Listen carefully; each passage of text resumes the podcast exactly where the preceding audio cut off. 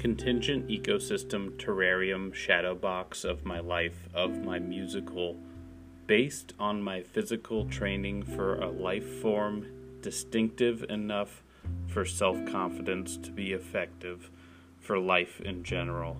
But what do you expect for where it's located? It looks like you can do things that I cannot do. So, what sets us apart is several attributes.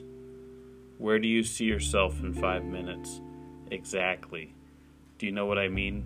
Probably not, because I'm just saying random things. Away from home. Knowing what I am from a refracted reflection through a prismatic lens that I think and speak through, two page minimum. Weird philosopher theory broke up with mental crates.